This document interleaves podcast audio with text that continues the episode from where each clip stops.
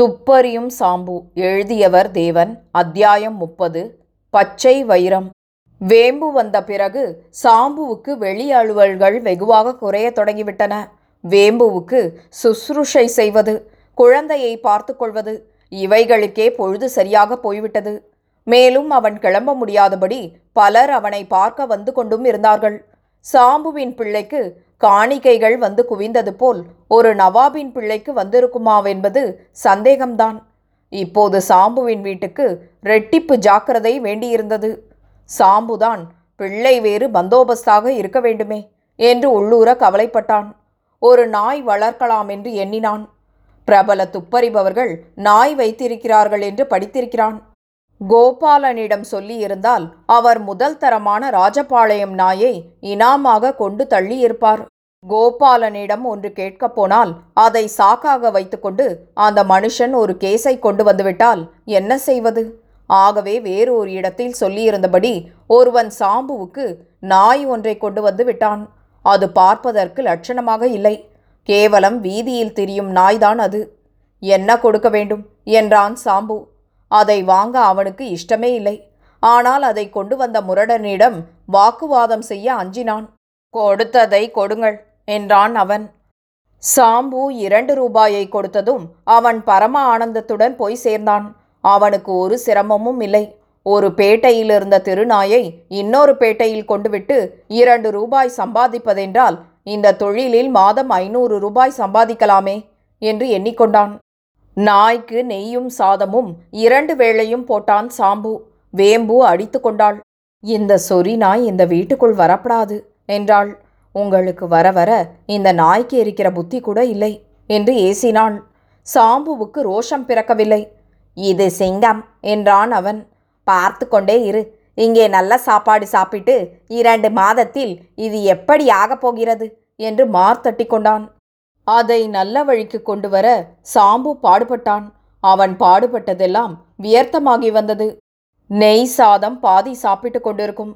தொப்பென்று எங்கேயாவது எச்சில் இலை விழும் சத்தம் கேட்டதோ அந்த நாய் தன்னை மறந்து நாலு கால் பாய்ச்சலில் கிளம்பிவிடும். எங்கேயாவது சமாராதனை என்றால் அதன் மூக்கில் வியர்த்தது. எப்படியோ ஊகித்து கொண்டு அந்த வீட்டு வாசலில் போய் காத்திருக்கும். சாம்பு வெளியில் கிளம்பினால் நாயும் கூடவே பின்தொடரத் தொடங்கியது. இது சாம்புவுக்கு கௌரவ குறைவாகப்படவே இரண்டொரு நாள் அதை நன்றாக உதைத்து தள்ளிவிட்டு போனான். அப்புறமும் அது விடாமல் தெருவோரமாக சற்று பின்தங்கி தொடரலாயிற்று. ஆகவே சாம்பு கிளம்ப வேண்டுமென்றால் அதை ஏமாற்றிவிட்டுத்தான் புறப்பட வேண்டும். அது கொல்லையிலோ புழக்கடையிலோ வேறு காரியமாக இருக்கும்போது சட்டென்று கிளம்புவான். இப்படியாக சாம்புவின் வாழ்க்கையில் ஒரு நாய் புகுந்து கொட்டமடிக்கும்போது கோவிந்தராஜ பிள்ளை என்பவரும் எதிர்பாராத விதமாக நண்பரானார். ஒரு நாள் ஹோட்டலில் இருவரும் சாப்பிட்டுவிட்டு கிளம்பியபோது இந்த கோவிந்தராஜ பிள்ளை சாம்புவின் பின்னாலேயே வந்து சார் சோலையப்பன் முதலி தெருவுக்கு வழி சொல்ல முடியுமா? என்று கேட்டார். வாருங்கள் என் பின்னாலேயே. நான் அதற்கு பக்கத்து தெருதான் போகிறேன் என்றான் சாம்பு. ஓ அப்படியா? நான் இந்த ஊருக்கு புதுசு சார் என்றார் அவர் பேச்சு கொடுத்து. சாம்பு பதில் சொல்லவில்லை. ஆனால் அந்த பேர் வழி உங்களுக்கு பக்கத்து தெருவென்றால் நம் ரூமுக்கு வாருங்கள் சார். எனக்கும் பொழுது போக வேண்டும் பாருங்கள் என்றார். சாம்பு அந்த ஆசாமியை ஏற இறங்க பார்த்தான். சர்வசாதாரணமாக இருந்தார் அவர். வழுக்கை தலை சுமார் ஐம்பது வயது இருக்கும். முகம் பரம சாத்வீகமாக இருந்தது. சாம்புவின் முகத்தைப் போல் கொஞ்சம் அசடு கூட வழிந்தது. அந்த ஒற்றுமையினால்தானோ என்னவோ அவரை அவனுக்கு உடனே பிடித்துவிட்டது. மறுநாள் சாம்பு அவர் அறைக்கு போய் பேசிவிட்டு வந்தான். அவருடைய பேச்சும் அவனுக்கு ரம்யமாயிருந்தது. பழங்கதைகளை அவர் சலிப்பின்றி சொன்னார். சாம்பு அவரை தன் வீட்டுக்கு அழைத்தான். கோவிந்தராஜ பிள்ளை ஒரு முறை வந்தவர் பிறகு அடிக்கடி வந்தார். இருவரும் ஓயாமல் பேசினார்கள். சிநேகமும் வலுத்தது. போலீஸ் இலாக்கா இப்போது எவ்வளவு சக்தி உள்ளது தெரியுமா? என்று கூறி சாம்பு தனக்கு மிகவும் பரிச்சயமான விஷயம் அது என்று காட்டிக்கொள்வான். அது இருக்கட்டும் மிஸ்டர் சாம்பு. ஒரு முப்பது வருஷத்துக்கு முந்தி இந்த ஊரிலே சுப்பராவ் என்று ஒரு சப் இன்ஸ்பெக்டர் இருந்தார் என்று பழங்கதை ஒன்றை ஆரம்பிப்பார் கோவிந்தராஜ பிள்ளை சாம்பு பேச்சை மாற்றி ஒரு வீடு கட்ட வேண்டும் என்று தொடங்குவான். என்ன வீடு சார்? எல்லாமே வீடு ஆகுமா இந்த பேட்டையிலே முத்துக்குமார முதலியார்னு ஒரு மெர்ச்சன்ட் இருந்தார். வீடு கட்டினார் பாருங்கள். அஸ்திவாரம் இருபத்தி நாலு அடி தோண்டினார். அதுன்னா வீடு என்றார். எப்படியாக சாம்பு எந்த விஷயத்தை பற்றி பேசினாலும் கோவிந்தராஜபிள்ளை பழைய சமாச்சாரம் ஒன்றை பற்றி ஒரு கதை ஆரம்பிப்பார். சாம்பு இதை எப்படித்தான் சகித்தானோ ஆனால் வேம்புவுக்கு பொறுக்க முடியவில்லை. ஒரு நாள் பொறுமை இழந்து அவனை அதட்டி உள்ளே கூப்பிட்டாள். சாம்பு உள்ளே வந்ததும் அவள் நன்னா இருக்கு காரியம். உங்களுக்கும் இந்த வெட்டி பேச்சு வேண்டியிருக்கே. பொழுது விடிஞ்சி ஒரு காரியமாகலை. நன்னா பேசினேள் என்றாள். நான் என்னடி பண்ணுவேன்? அவர் வந்துவிட்டார். எப்படி போக சொல்றது? என்று சாம்பு கெஞ்சினான். நல்ல பயந்தாங்கொழி அசடு என்று கண்டு கொண்டான் பழங்கதையெல்லாம் சொல்கிறான். நீங்களும் கேட்டுக்கொண்டு அடி இறையாதேடி அவர் காதில் விழப்போகிறது. நான் மெல்ல போக சொல்கிறேன் என்று கூறிவிட்டு சாம்பு வந்தான். சாதாரணமாக காது படைத்த யாருக்கும் அந்த வீட்டுக்குள் சாம்பு தம்பதிகளுக்கிடையே நடந்த சம்பாஷணை கட்டாயம் காதில் விழுந்திருக்கும். ஆனால் கோவிந்தராஜ பிள்ளையின் காதில் எதுவும் விழுந்ததாக தெரியவில்லை. அவர் எங்கேயோ ஆகாயத்தை பார்த்து யோசனை செய்தவாறு இருந்தார். சாம்பு வந்தவுடன் அவர் மிஸ்டர் சாம்பு இப்பத்தான் ஞாபகம் வருகிறது. பதினைந்து வருஷத்துக்கு முந்தி இதே வீட்டில் மல்லாரி ராவ் என்று ஒருவர் இருந்தார். அவர் பெரிய பைத்தியம். அதற்காக அவர் கல்லை கில்லை விட்டெறிந்து கொண்டிருக்க மாட்டார். அவர் சம்சாரம் அவரை ரொம்ப படுத்தி வச்சதாலேதான் பைத்தியம் பிடித்ததாக சொல்லிக் கொள்கிறார்கள். எது உண்மையோ? கடைசியில் அவர் இதே வீட்டில் செத்து வைத்தார் என்றார். சாம்பு அசட்டு சிரிப்பு சிரித்து நான் கூட ஸ்நானம் செய்ய போகணும் என்றான். நீங்கள் பொங்கல் நான் இப்படி உட்கார்ந்திருக்கிறேன் மெல்ல போகிறேன் என்றார் பிள்ளை. இப்படி விடாக்கண்டனாக சாம்புவுடன் கோவிந்தராஜ பிள்ளை ஒட்டிக்கொண்டார் உங்கள் சிநேகிதனை பார்க்கலை சிநேகிதனை கண்டால் பத்திக்கிறது என்றாள் வேம்பு. நான் என்ன செய்வேன்? ஹோட்டலுக்கு போனால் கூட பின்னால் வந்து விடுகிறார். சாப்பிட்டு விட்டு முன்னால் விடுவிடுவென்று போய்விடுகிறார் இரண்டு பேருக்கும் நான் தான் பில் கொடுக்க வேண்டி வந்திருக்கிறது. டிராம் பஸ்ஸில் கூட என்னைத்தான் கொடுக்க சொல்கிறார். சரியான அசடு என்று தெரிந்து கொண்டு விட்டான். போங்கள். நீ என்ன வேண்டுமானாலும் சொல்லு. மனுஷன் ஒட்டுதலாயிருக்கான். சொந்த தம்பி கூட இப்படி இருக்க மாட்டான். என்றான் சாம்பு. சொந்த தம்பியாகவே இருக்கட்டும். உங்கள் அப்பா சொத்தில் பாதி பிரித்து கொடுங்கள். ஆனால் குழந்தை அழுகிறது கூட கவனிக்காமல் பேச வேண்டுமா? தூளியை ஆட்டிக்கொண்டாவது பேசிக்கொண்டிருங்கள் குழந்தையாவது தூங்கட்டும். என்றாள் வேம்பு. அது முதல் சாம்புவுக்கு தூளி ஆட்டும் வேலை கிடைத்தது. கோவிந்தராஜ பிள்ளை ஒரு நாற்காலியை இழுத்து போட்டுக்கொண்டு சார் பதினேழு வருஷத்துக்கு முன்னே கேளுங்கள் என்று பழங்கதை பேசுவார். சாம்பு அசடு வழியே கேட்டுக்கொண்டிருப்பான். நாயும் நாற்காலி அடியில் சுருட்டி கொண்டு படுத்திருக்கும். இப்படி எத்தனையோ நாட்கள் சென்றன. எதிர்பாராத விதமாக ஒரு நாள் அதற்கும் முற்றுப்புள்ளி வந்தது. சின்னவேலி ராஜா தமது அருமந்த பிள்ளைக்கு கல்யாணம் செய்தார். பட்டணத்தில் ஒரு பெரிய விருந்து சாப்பாடு வைத்து பெரிய மனிதர்கள் பிரமுகர்கள் பலரை அழைத்திருந்தார். சாம்புவுக்கும் ஒரு அழைப்பு வந்திருந்தது. அவன் அதை பெருமையாக சொல்லிக்கொண்டு அழைப்பு டிக்கெட்டையும் கோவிந்தராஜ பிள்ளைக்கு காட்டினான். பிள்ளை கண்ணை அகல விரித்து மிஸ்டர் சாம்பு நானும் அந்த டின்னர் பார்ட்டிக்கு வருகிறார் போல் ஏற்பாடு செய்யுங்கள் என்று கேட்டார். சாம்பு பார்த்த அலட்சிய பார்வை கோவிந்தராஜ பிள்ளை மறக்கக்கூடியதல்ல. நான் எவ்வளவு பெரிய துப்பறிபவன். இவன் யார் பிசாத்து பேர் வழி? இவன் என் கூட ராஜா வீட்டுக்கு விருந்துக்கு வருகிறதாமே. பொழுதுபோக்குக்கு பேசிக்கொண்டிருந்தால் நமக்கு சமம் என்று நினைத்து கொண்டு விடுகிறானே. ம் என்ற அர்த்தம் அதில் துணித்தது. இந்த அசட்டு ஆசையெல்லாம் விடும் என்றான் சாம்பு. இரண்டு நாட்கள் சென்றன. டின்னர் அன்று மாலைதான். வெகு டாம்பிகமாக சாம்பு கிளம்பியபோது கோட் பையில் பார்த்தால் அந்த டிக்கெட்டை காணோம். கோவிந்தராஜ பிள்ளையிடம் அன்று கொடுத்ததை திருப்பி வாங்கிக் கொள்ளாதது ஞாபகம் வந்தது. சாம்பு ஓட்டமாக கோவிந்தராஜ பிள்ளை வீட்டுக்கு போனான். அவர் இல்லை. அறையையே காலி செய்து கொண்டு போய்விட்டார். வாடகை பாக்கியையும் கொடுத்து தீர்த்துவிட்டார். இனி வரப்போவதில்லை என்று வீட்டுக்காரன் சொன்னான். சாம்புவுக்கு ஆச்சரியமாக இருந்தது. என்ன மனுஷன்? இவ்வளவு அந்யோன்யமாக பழகிவிட்டு கடைசியில் ஒரு வார்த்தை சொல்லிக் கொள்ளாமல் போவதாவது? என்று திகைத்தான். பிறகு போய்த்தான் பார்க்கலாம் என்று அங்கிருந்து கிளம்பினான்.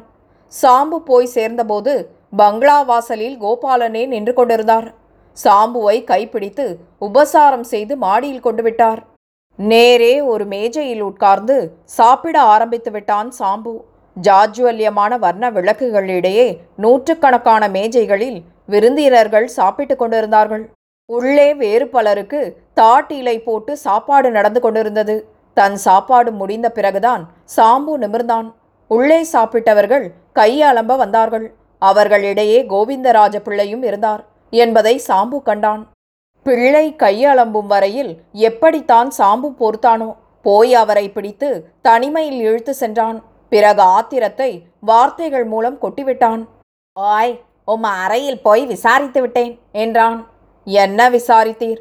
என்றார் பிள்ளை. சாம்பு சொன்னான். அப்படி போகிறவர் என் டிக்கெட்டையும் தூக்கி கொண்டு வருவானேன்.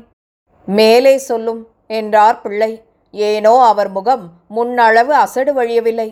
எத்தனை தரம்? உமக்காக நான் ஹோட்டலில் பில் கொடுத்திருக்கிறேன். பஸ்களிலும் டிராம்களிலும் சினிமாக்களிலும் டிக்கெட் வாங்கியிருக்கிறேன். அவர்கள் ஒவ்வொருவரையும் கேட்டாலும் சொல்வார்களே. ஆகையினாலே என்றார் பிள்ளை. அதற்கு இப்படித்தான் செய்வதா? என் டிக்கெட்டையும் எடுத்துக்கொண்டு இங்கே வந்து சாப்பிட்டு விட்டு எனக்கும் தெரியாமல் ஊரை விட்டே போகிறீரே. அதைத்தான் சொல்கிறேன். கோவிந்தராஜ பிள்ளையின் முகம் சாந்தமயமாக இருந்தது. ஒரு புன்னகையுடன் சாம்பு முதுகில் தட்டினார். சாம்பு எல்லாம் ஒரு காரணார்த்தமாக செய்தது. கேட்டால் ஆச்சரியப்படுவீர் என்றார். என்ன காரணம்? கேட்போம். பதறாமல் கேளும். இது ராஜாவின் பங்களா. இங்கே லட்சக்கணக்கான ரூபாய்க்கு நகைகள் இருக்கின்றன. அவைகளில் பச்சை வைரம் என்று பிரசித்தி பெற்ற வைரம் இந்த ராஜாவிடம் ஐந்து தலைமுறைகளாக இருக்கிறது. அதை பார்க்கத்தான் நான் வந்தேன் என்றார் பிள்ளை. அவர் முகத்தில் விஷமக்குறி தென்பட்டது. சாம்புவை பார்த்து ஏளனமாய் புன்னகை ஒன்றும் அவர் செய்தார். சாரி சொல்லும். என்னிடம் ஏதோ கட்டுக்கதை விடுகிறீர். கதை இல்லை. கேட்டுக்கொண்டு வாரும். அதை இந்த தேசத்தை விட்டே கொண்டு போக ஒருத்தர் காத்து கொண்டிருக்கிறார். இந்த ராஜா அதை என்ன கிரயம் கொடுத்தாலும் விற்க மாட்டேன் என்கிறார். ஆகையால் அந்த ஒருத்தருக்கு அதை திருடுவதைத் தவிர வேறு வழி இல்லை. தெரிந்ததா? ம் கதை. என்றான் சாம்பு. கேளும் மிஸ்டர் சாம்பு. துப்பறியும் சாம்பு. அதை திருடத்தான் அவர் என்னை நியமித்தார். நான் அதற்காக உம்முடன் சிநேகம் செய்து கொண்டேன். மகா மூடனான உம்முடன் ரசித்து பேசுகிறார் போல் பாவனை செய்தேன். நீர் என்னை நம்பினீர். உம்மை போல் சர்வ முட்டாள் கிடையாதென்பதை நாளே நாளில் கண்டு கொண்டேன் முட்டாள் வேஷம் போடுகிறீரோ? என்று சில சமயம் சந்தேகித்ததுண்டு. ஆனால் நீர் உண்மையான மடையன்தான் என்று இன்றைக்கு எங்கேயும் நான் சத்தியம் பண்ணுவேன். முழுக்க கேளும் உம் கூடவே வந்தேன். உம்மை எனக்காக ஒவ்வொரு இடத்தில் பணம் செலவு செய்ய சொன்னேன். என்னை கவனித்தவர்கள் எல்லோரும் எனக்காக செலவு செய்யும் உங்களை அவ்வளவு ஆப்தர் என்றுதான் எண்ணிக்கொண்டிருப்பார்கள். உம் டிக்கெட்டை வைத்துக்கொண்டு நீர் அனுப்பிய ஆசாமியாகவே வந்திருக்கிறேன் இங்கேயும். சற்று நேரத்திற்கெல்லாம் பச்சை வைரம் களவு போன சமாச்சாரம் வெளியாகும்போது என் மீது யாரும் சந்தேகப்பட மாட்டார்கள். நான் உமது நண்பன். நீர் அனுப்பிய ஆள் அல்லவா? சாம்பு வாயடைத்து போனான். என்ன துணிச்சல். நாவல்களில் இதை எழுதினால் கூட நம்ப மாட்டார்களே கோவிந்தராஜ பிள்ளை மேலும் சொன்னார். வைரம் வெளியே போய்விட்டது. நான் வேண்டுமென்றே இலையில் உட்கார்ந்து சாப்பிட்டேன். முதல் தரமான மைசூர் பாகை சாப்பிடாமல் எரிந்தேன். அதில் ஓட்டை செய்து அந்த வைரத்தை அதில் போட்டு மூடிவிட்டேன். இலை வாசலுக்கு போய் பதினைந்து நிமிஷமாகிறது. என் கூட்டாளி வாசலில் தோட்டி போல் காத்திருந்து இத்தனை நேரம் அந்த முழு மைசூர் பாகை அடையாளமாக பொறுக்கிக் கொண்டு போயே போயிருப்பான். நான் உம்மை இப்போதே என்று குதித்தான் சாம்பு. யோசித்து செய்யும்.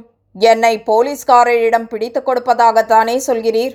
அதைவிட மடத்தனம் வேறில்லை. என்னை நீர்தான் இங்கே அனுப்பியிருக்கிறீர் என்பது ஞாபகம் இருக்கட்டும் இத்தனை நாளாக நண்பராக பழகினீர் என்பதும் நினைவிருக்கட்டும். என் கையில் வைரமும் இல்லை. உம்மால் ருசு ஒன்றும் செய்ய முடியாது. நீர் ஏமாந்தீர் என்பதைத் தவிர இப்போது ஆகிற காரியம் என்ன? அதை யோசித்துக் கொண்டரும். நான் வருகிறேன். கோவிந்தராஜ பிள்ளை யாருக்கோ சமிஞ்ஞை செய்தார். கிழிக் என்ற சத்தம் கேட்டது. எல்லா எலக்ட்ரிக் தீபங்களும் அணைந்து ஒரு நிமிஷத்துக்கு பின் மறுபடி எரிந்தன. கோபாலன் வந்து பார்த்தபோது சாம்பு ஒரு மூலையில் மோவாய்க்கட்டையில் கையை வைத்துக்கொண்டு நின்றான். கோவிந்தராஜ பிள்ளை மறைந்து விட்டார் இது சாம்பு எதிர்பார்த்ததுதான். ஆனால் அவரை அப்போது வெளியாக்கினால் யாருக்கு அவமானம்?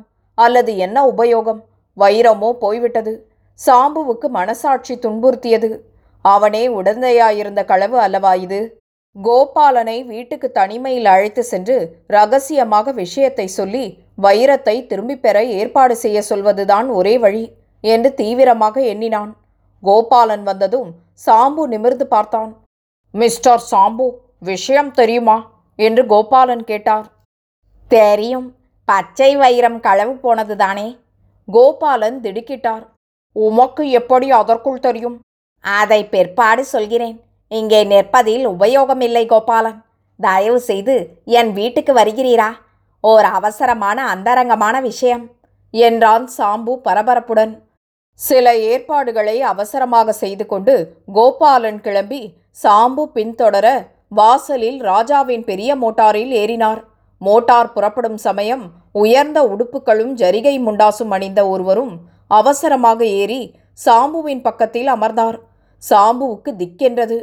கோபாலனை தனிமையில் அழைத்தால் இவனும் ஏன் வருகிறான்? மிஸ்டர் சாம்பு இவர் ராஜாவின் குமாரர். வைரம் களவு போனதில் மிகவும் கலங்கியிருக்கிறார். இந்த குடும்பத்துக்கு அது ஒரு ரக்ஷை மாதிரி இருந்தது. நாற்பதாயிரம் ஐம்பதாயிரம் செலவாகிறதென்றாலும் லட்சியம் இல்லை அதை திரும்ப கண்டுபிடிக்க வேண்டும் என்கிறார். என்றார் கோபாலன். சாம்புவின் நெஞ்சு மேலும் பதறிற்று. ஐந்தாவது நிமிஷம் சாம்பு வீட்டு வாசலில் கார் சந்தடியின்றி நின்றது. உள்ளே வேம்புவின் குரல் அப்போது உரத்து கேட்டுக்கொண்டிருந்தது. அவரே வரட்டும். வந்து நேரே இதையெல்லாம் கண்ணால் பார்க்கட்டும் என்றாள் அவள். அடுத்த நிமிஷம் உதை வாங்கியது மூஞ்சியில் தெரிய வெளியே சாம்புவின் நாய் ஓடி வந்தது. அறைக்குள் நுழைந்த சாம்பு அங்கிருந்த அலங்கோலத்தைக் கண்டு திகைத்தான். மூன்று எச்சில் இலைகள் தாறுமாறாக கிடந்தன. எங்கும் சோற்றுப் பருக்கைகள் முருங்கைக்காய் தான்கள் ஒரு முழு மைசூர் பாகு மேஜைக்கடியில் கிடந்தது. அதை அவசரமாக எடுத்து பரபரப்புடன் விண்டினான். உள்ளே இருந்தது வைரம். அதை கோபாலன் கையில் கொடுத்து எதுதானா பாருங்கள் என்றான். இளையராஜா பார்த்தார். அடுத்த கணம் சாம்புவை அவர் ஆலிங்கனம் செய்து கொண்டார். என் நாய் செய்த வேலை சார் என்றான் சாம்பு பெருமிதத்துடன்.